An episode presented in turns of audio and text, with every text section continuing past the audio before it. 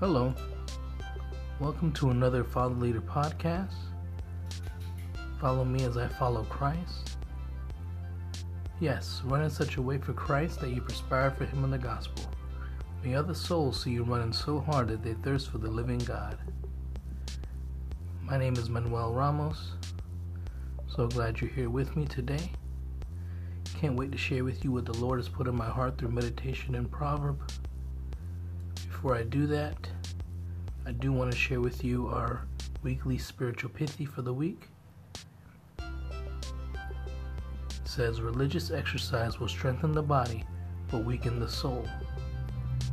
It is possible to do something religiously and God not be in it over time. You can go ahead and check that out on my website here, father leader f t l dot com. Also, we do have a new Wisdom Teacher of the Month. Go ahead and check that out on the website as well. Alright, let's jump into our meditation for today. O, to be wise meditations. O, to be wise, my Lord. This is for August fifth, twenty nineteen.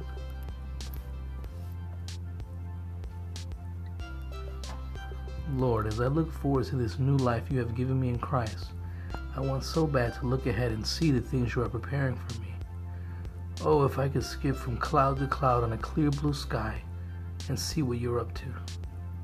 Maybe even, maybe even take a seat in one of those soft white pastures in the sky and rest a while in your atmosphere, away from the earth below and closer to your heavens.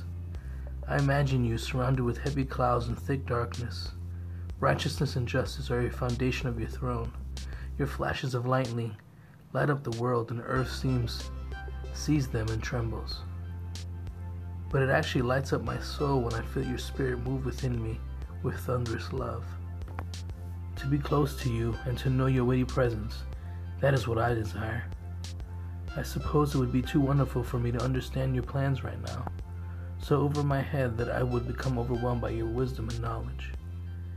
If I obey and do right, though, if I love the Lord and hate evil, I can trust God will protect His loyal people and rescue them from destruction.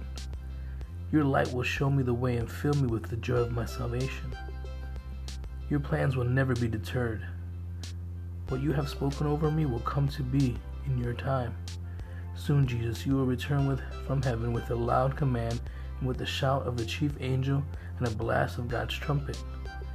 Then those who had faith in Christ before they died will be raised to life. Next, all of us who are still alive will be taken up into the clouds together with them to meet the Lord in the sky. From that time on, we will all be with the Lord forever. God has already has a plan set for our lives.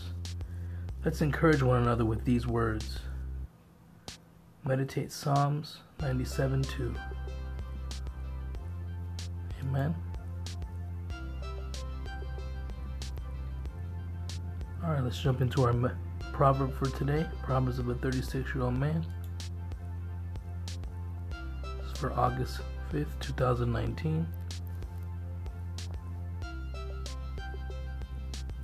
says, life is a lot like bowling. Sometimes you throw a strike right down the middle, other times you have to go for the spare. If at first you don't succeed, many times you will get to try again and clean up the mess. Other times you will actually gutter ball and just have to accept it. The floors are slippery and you never know which way the ball is going to spin. Keep your aim straight towards Christ to avoid foolish mistakes. Sometimes the pins are up and sometimes they are down. God will give us plenty of opportunities to throw strikes for Him. We all start out with bumpers of grace, but as we mature in the knowledge of God, we rarely throw gutter balls like we used to. In fact, you will see your total score of life improve drastically. Before you start comparing yourself to others, remember, Jesus' score is the only perfect one. He has always thrown a strike and never spared. If life is like a game of bowling, then bowl so hard pointing to the perfect score of Jesus. Study First John three five. Amen. I'm so glad you joined me today. I look forward to sharing with you tomorrow.